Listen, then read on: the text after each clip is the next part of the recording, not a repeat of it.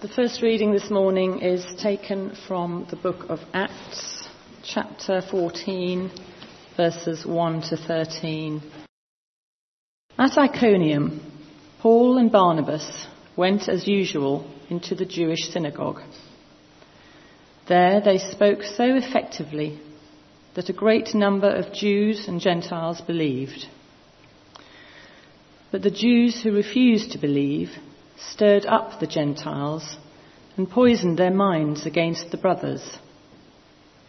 So Paul and Barnabas spent considerable time there, speaking boldly for the Lord, who confirmed the message of his grace by enabling them to do miraculous signs and wonders. The people of the city were divided. Some sided with the Jews, others with the apostles. There was a plot afoot among the Gentiles and the Jews, together with their leaders, to ill treat them and stone them. But they found out about it and fled to the Lycaonian cities of Lystra and Derbe and to the surrounding country, where they continued to preach the good news. In Lystra, there sat a man crippled in his feet who was lame from birth and had never walked. He listened to Paul as he was speaking.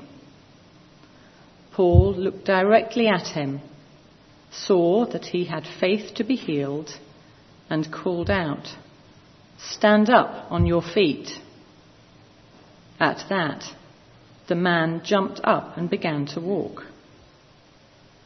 When the crowd saw what Paul had done, they shouted in their Lycaonian language, The gods have come down to us in human form.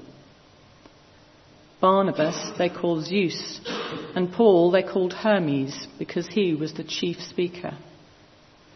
The priest of Zeus, whose temple was just outside the city, brought bulls and wreaths to the city gates because he and the crowd wanted to offer sacrifices to them. Our reading continues in Acts 14, recapping from verse 11. When the crowd saw what Paul had done, they shouted in the Lycaonian language, The gods have come down to us in human form. Barnabas they called Zeus, and Paul they called Hermes because he was the chief speaker. The priest of Zeus, whose temple was just outside the city, brought bulls and wreaths to the city gates because he and the crowd wanted to offer sacrifices to them. But when the apostles, Barnabas and Paul, heard of this, they tore their clothes and rushed out into the crowd, shouting, Men, why are you doing this?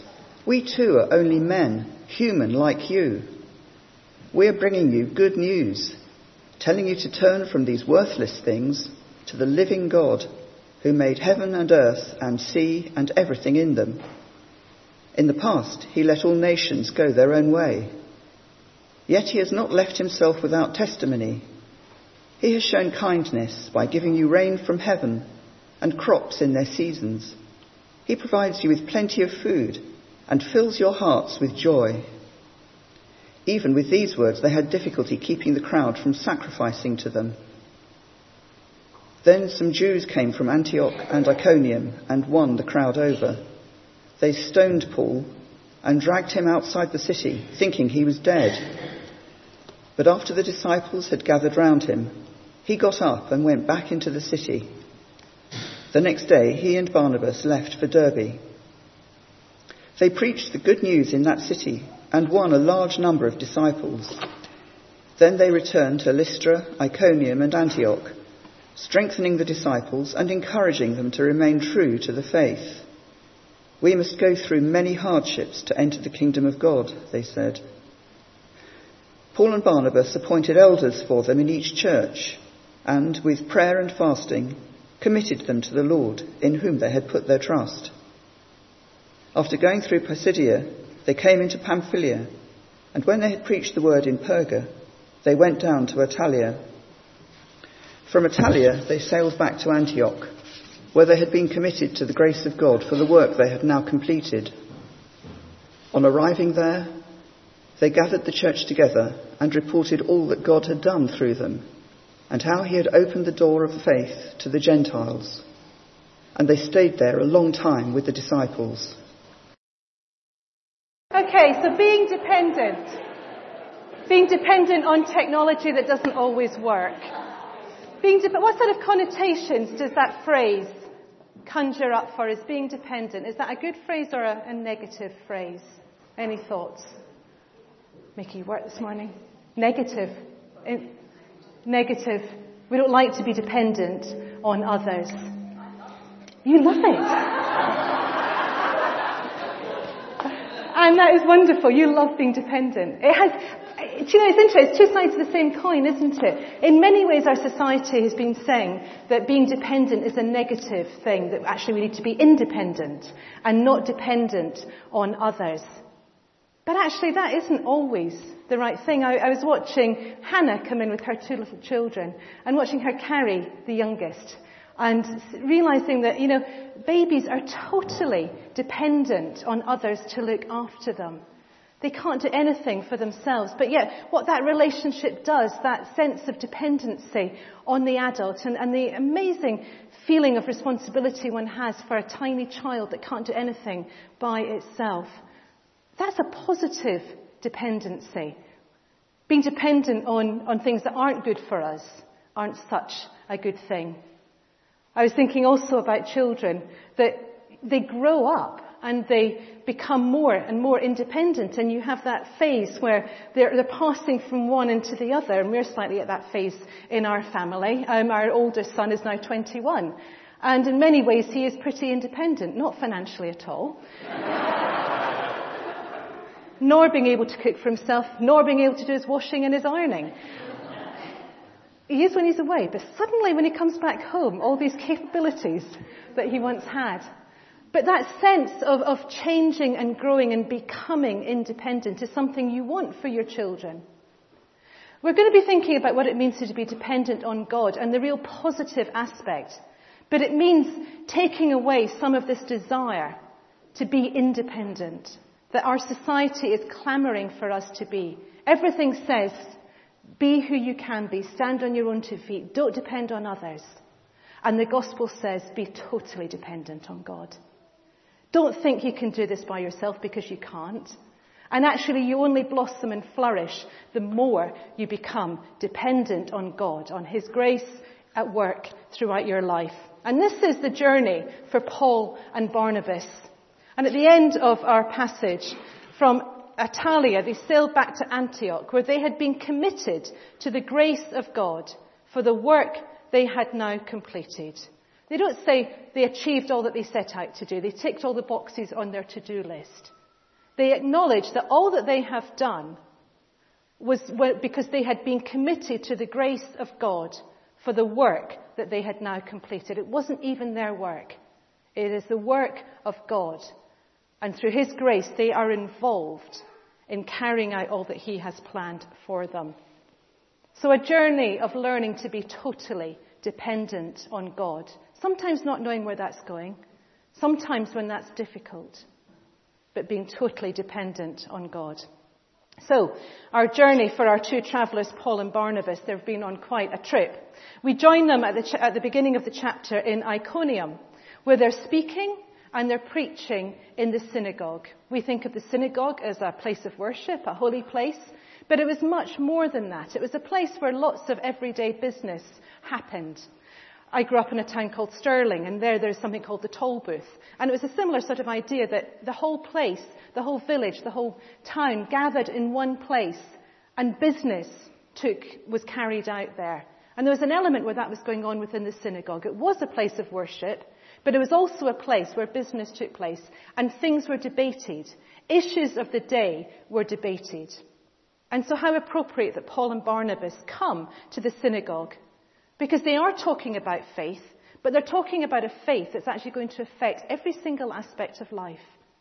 It is not just about worshipping God, it's about living a life that honours Him and being the people that God has made us to be.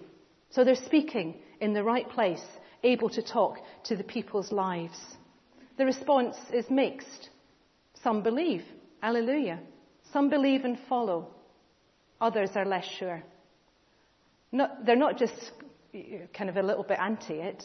They're so against what Paul and Barnabas are saying that they turn against them. And they become angry, they become fearful, and that's often a reaction when we don't like what we're hearing. One of our responses is to become angry, because maybe we feel threatened by what we're hearing. And they respond by trying to stone Paul and Barnabas. So some success, but actually an element of threat and danger coming into what they've been called to do, and they have to flee. In some ways, the task is unfinished. Some believe, but others don't. But it's not right for them to stay in that place, and they flee. And they flee to safety, and they end up in Lystra. It's about 20 miles away, so it's taken some time to get there. And when they get to Lystra, they, they see a man who's crippled and they heal him. And this is familiar territory. This is something that they've been involved with before. The disciples and all those early Christians understand that sense of healing and have been involved in healing miracles. And so, familiar territory. They heal the man. Now, the people around them watch this and are amazed. They see the healing happen and they automatically assume that Paul and Barnabas are something they're not. They think they must be gods come down from heaven and they attribute names to them, Zeus and Hermes, and they say, the gods have come and they try to worship them. Now it seems quite a strong reaction. But there was a legend in Lystra which went that years before, you know, all these legends happen a long time before, the gods did, in fact, visit that town in disguise. And none of the town residents recognized the gods apart from one elderly couple. So they know this legend. They know that one time the gods came to visit and they weren't recognized and they suffered the consequences of that. So they're on alert. If anything unusual happens, they will automatically assume that the same thing has happened again and the gods have come down to visit them. So in some ways, it's a, quite a normal reaction to them. They see something supernatural happen and they think the gods have done it again. They've come back and we're going to recognize them this time and worship them. And of course, Paul and Barnabas are, are mortified. That's not who they are. And the last thing they want to be is worshipped. As I was reading this, it reminded me a little bit of some of the Doctor Who episodes, where Doctor Who and his assistant end up in some place and do what they do naturally, and the people, the aliens, the, the native residents, make an assumption about who they are. And when, of course, they're not that, turn against them. And so Doctor Who always has to run and, and leave and escape. Mistaken identity. Doing what they do through the power of God, but it being misinterpreted by the residents. And that conflict arising as a result. So the natives assume that, um, the natives, sorry, the residents assume that they are the gods. Paul and Barnabas resist this. And again, there's, danger. And they run. They, um, they think, you know, that life is going to be difficult. They try to be stoned. They're left for dead. And they, they're not dead. They leave the city and move to safety. But interestingly, the next morning they go back in, which must have taken great courage, a place where they were nearly dead. They go back in. Why do they go back in? Well, possibly to show that they haven't died. Possibly to give testimony to the grace of God again. But they go back in and spend the day there and then leave once more. So they go on to, to Derbe and there they win a large number of disciples. And for now, the job's done. They've done all that God has asked them to do, and so they return. And as they return, they go back through Lystra, Iconium, and Antioch. And as they go through the places, they have another task to do. They encourage the disciples who they've already met and left. They go back through, visit them again, and encourage them in the tasks that they have. They remind them that following God isn't always easy. Paul is brutally honest. And he says, actually, this isn't an easy job that you've got ahead of you. There will indeed be hardships. He probably told them about what they'd just experienced. Two cases of, of being stoned. That's not an easy option to follow God, Christ and to proclaim Christ as Lord when that danger lies. And so he's honest with them. He doesn't say, now you've set up your church, it's going to be hunky-dory and, and you know, wonderful eh, forever after. He speaks about the reality of what it means to follow God's task. To be that light, to proclaim the gospel in a hard place. But he encourages them and reminds them why they're doing it. You are doing it because God has called you to do this. And yes, it will be difficult. And he gives them a practical response as well. He says, you know, we've got these churches going on here, and I want to help you be able to run them well. So he anoints elders to manage the everyday runnings of those early communities of Christians. So an honest response, a practical response, and an encouraging response. In each of those places, helping them for the next stage of their journey. And they remain in Antioch for some time. We don't know how long. We think some of the letters that Paul wrote may have been written while he was in Antioch. But they remain there for some time. And in Antioch, they give expression to this understanding that it is only through God's grace that they are able to do any of the work that they have been tasked to do. All that they've seen, all that they've done, they attribute to the grace of God. The growth in the church, they don't say, we did well, didn't we? It all comes back to saying, through the grace of God, we have seen these things happen. It is God who has opened a door of faith amongst the Gentiles. No self publicity. All the praise and the glory and the honour goes back to God because they know how dependent they are on God. They've understood that and realised that. And it's only in that dependence they are able to do anything. The story of Acts as James was saying a couple of weeks ago, is the story of God at work amongst his people, preparing those who listen, equipping those who will go, with no sense of individual pride or ambition, but everything being done through God and the acknowledgement going back to him. There's a little phrase that has been used in theology called missio dei, the mission of God. And it's that sense of God doing the work, God being involved in mission on His world, on His earth, and us as His followers joining in with God. So watching, seeing, seeing where God is already at work before we ever get there, but joining in in what God is doing. And when we see it that way, then it is so natural to, to give that praise and glory to God because it is not about us. It is about God and what He is doing. The story of Acts is an unfolding of that understanding that we still need to remember that the ministry and mission that we are called to is God's ministry and mission. And totally dependent on Him, we join with Him. And by His grace, we see that work grow and blossom and flourish. There's a lot of talk in the National Church of England at the moment about church growth. There's a recognition now that the church is in decline. There's words such as a demographic time bomb, that over the next 20 or 30 years, unless something drastic happens, the Church of England will diminish in number because the age profile is such that people move on and die. And if churches aren't being grown from the bottom up, there won't be churches in some places. What a terrible place we've got to. But how good that the church is actually recognizing this. And their latest report is saying from anecdote to evidence. It's been anecdote for some time. Now there is evidence. Evidence that the church is in decline. And a concerted desire to reverse that decline and say we're not about decline, we're about growth. Because we believe that God has a purpose for his church and wants to grow. Now, there's a risk that when we're in this sort of frame of mind, we look to a whole lot of plans and strategies and programs, and we look to see what is the best growth program for our churches across England. It happens to be the Church of England.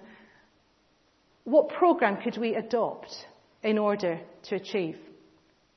Programs are good as tools, but we still have to remember that we're totally dependent on God. And on the back of this report, the Reverend Canon John Holmes writes this. He says, with all the hypotheses that we have, there needs to be a proper humility and caution. As we've already observed, the ways of God are not always easy to fathom or chart, least of all predict. On the TV quiz show QI, there is one answer that appears in every show. Nobody knows.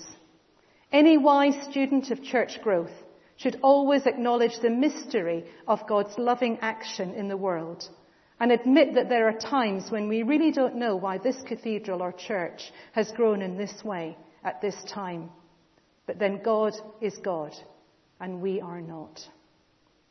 God is God and we are not. That's what Paul and Barnabas came to understand that God is God and they are not totally dependent on God, they were able to see Him at work and join in. And that must surely be the cry in our nation. That we watch and observe and, and rejoice in seeing God at work and join with Him. Programs might be useful as tools, as long as we see them as tools rather than means to an end. We need to focus on God and then use the best that we have to our ability to bring about that flourishing of his kingdom. Listen to the words of Bill Hybels of Willow Creek. Authentic Christianity is not learning a set of doctrines and then stepping into cadence with people all marching the same way. It is not simply humanitarian service to the less fortunate. It is a walk, a supernatural walk with a living, dynamic, communicating God. Thus, the heart and soul of the Christian life is learning to hear God's voice and developing the courage to do what He tells us to do. The heart and soul of the Christian life is learning to hear God's voice and developing the courage to do what He tells us to do. Tomorrow I'm going to be at Lambeth Palace, sitting with a panel appointing the next Bishop of Guildford. It's a hugely daunting prospect.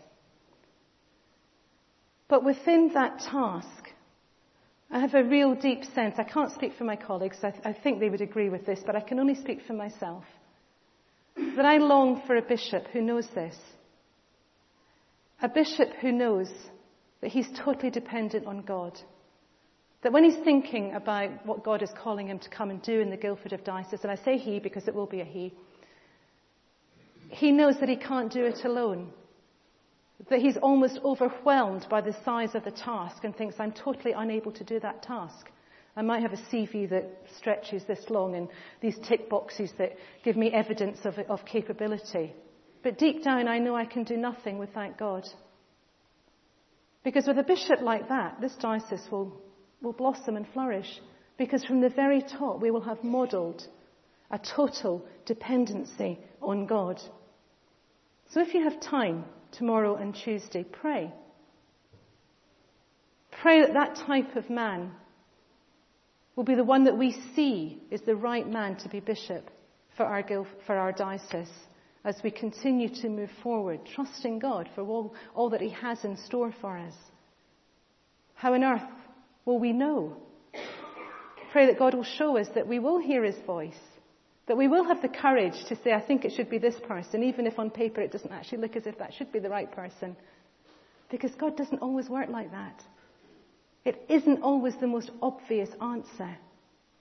But when we hear Him, He calls us to the right way, dependent on Him. And what about us here?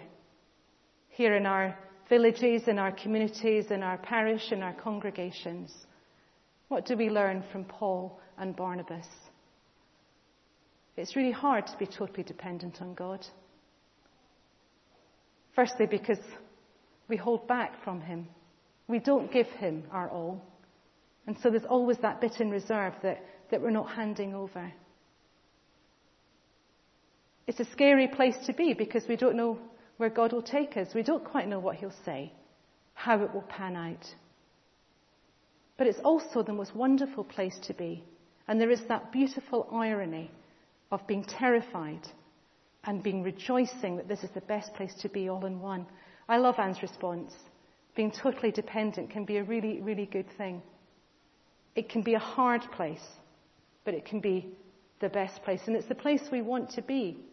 It isn't neat and packaged, and I've said this before.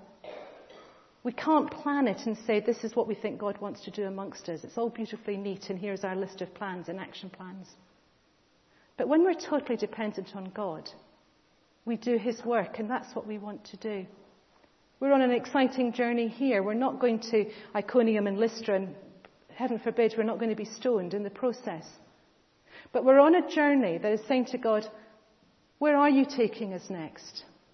Because we know there are many, many people who don't yet know Christ living next door to us, who we long to bring into the kingdom because we long to see them filled with the joy of Christ. And we could plan it beautifully in a human way. But actually saying to God, you show us the way. It will probably take longer. Because actually, God sometimes shows us things bit by bit. But we are on that journey. We've had an amazing response to our gift day. We've got a budget to be able to buy a property in Wonersh, which we've never thought we'd be able to do. We've actually put in an offer on a house. Pray that that will work through. Because when you put in the offer, it's not the end of the story.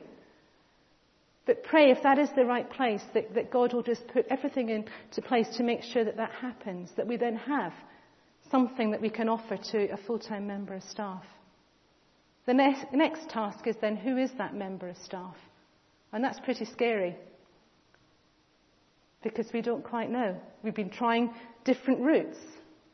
One route that we've been on has come to an end, so we have to shift and look at another route or routes and creatively say, God, who are you calling to be in this place?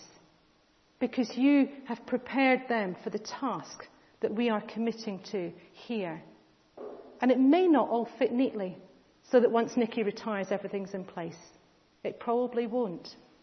But we have to trust God that in that waiting period, He will teach us so much more.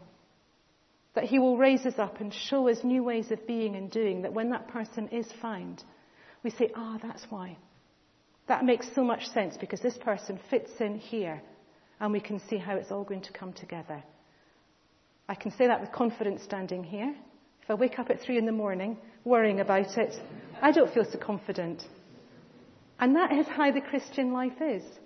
The moments of panic alongside the moments of deep, deep assurance and trusting in God. Paul and Barnabas trusted in God because they knew they were totally dependent on Him. It wasn't an easy journey. They faced death. But what they were able to see is that everything that happened was through God, through His grace, and for His glory. May we be a church like that too. Amen.